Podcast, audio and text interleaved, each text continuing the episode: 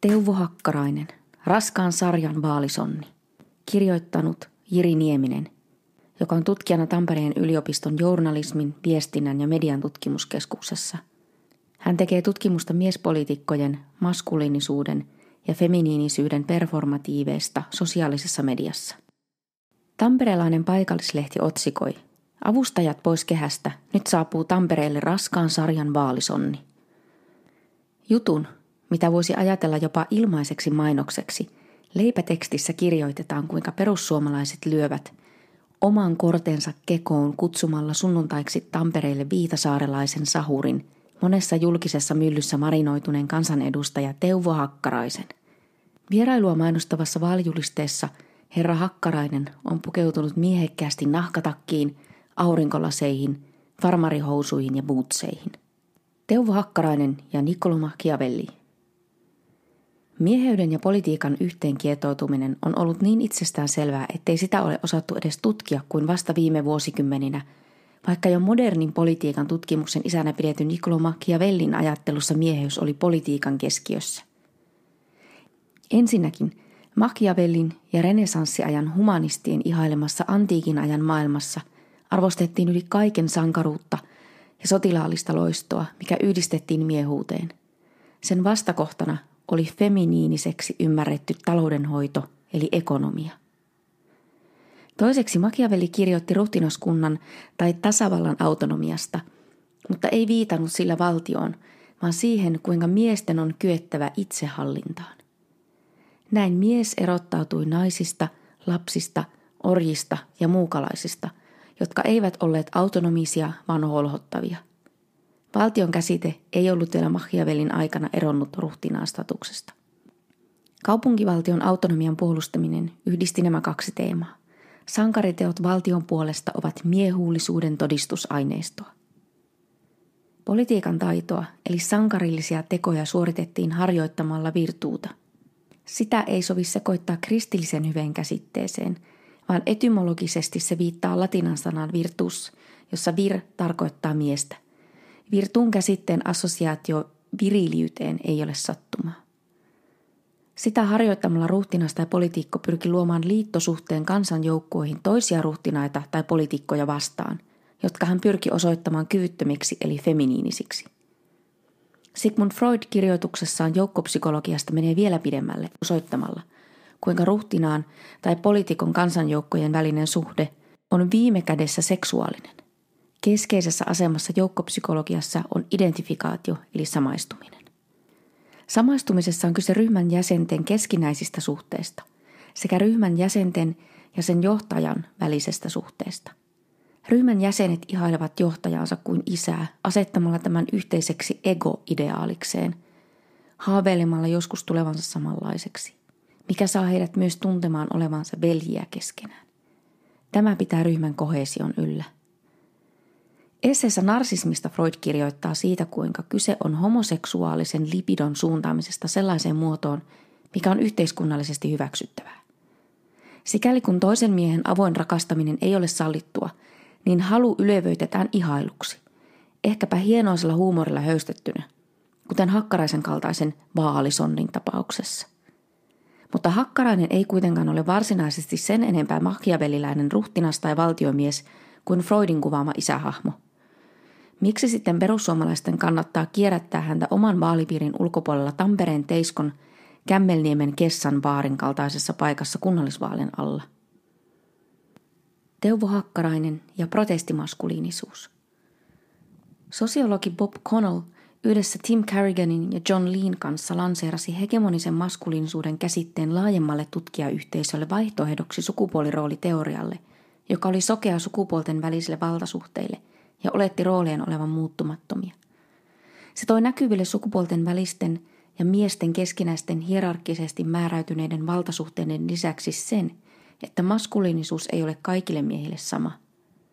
Konelin teoriassa hallitsevana luokkana on keskiluokkainen hegemoninen maskuliinisuus, joka asettuu hegemoniaa kannattavien, marginalisoitujen ja alistettujen maskuliinisuuksien yläpuolelle. Se ilmenee ideaalikuvana maskuliinisuudesta – johon huomattava osa miehistä kuvittelee kykenevänsä identifioitumaan, Tai ainakin he pitävät hegemonisen maskuliinisuuden ideaalikuvaa tavoittelemisen arvoisena.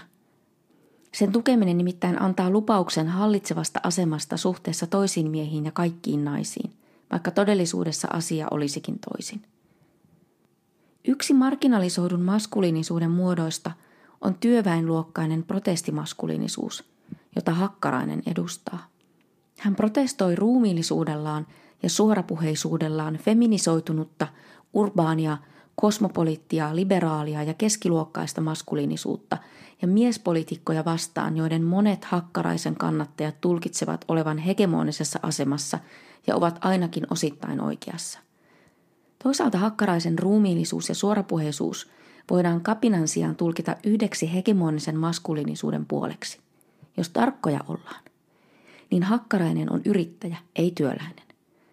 Mutta yhtä kaikki, todellisiin vallan kabinetteihin hän ei ole missään vaiheessa päässyt, vaan hänen tehtävänään on avustaa, herättää huomiota ja kerätä ääniä puolueelleen. Tämä on ollut miestutkimuksessa vallitseva selitysmalli sille, miksi protestimaskuliinisuus kääntyy helposti itseään vastaan. Se vahvistaa entisestään hegemonista maskuliinisuutta, mitä vastaan se kapinoi kääntyen helposti työväenluokkaisten miesten itsetuhoisuudeksi. Teuvo Hakkarainen ja Tom of Finland. Tamperelaisessa julkaistussa jutussa kuvataan, kuinka Miami Vice-tyyppisiin laseihin ja hapsunahkatakkiin pukeutunut Hakkarainen kävelee tupakka huulessa kohti kameraa. Miami Vicein lisäksi toinen assosiaatio Hakkaraisen olemukseen on parin vuoden aikana paljon julkisuutta saanut Touko Laaksosen alias Tom of Finlandin kuvasto. Laaksosen piirroshahmot merimiehistä, moottoripyöräilijöistä, tukkijätkistä ja nahkaan pukeutuneista miehistä loivat uudenlaisen kuvan maskuliinisista ja työväenluokkaisista homomiehistä, jotka protestoivat keskiluokkaista ja feminisoitunutta mieskuvaa vastaan samalla tavoin kuin hakkarainen olemuksellaan.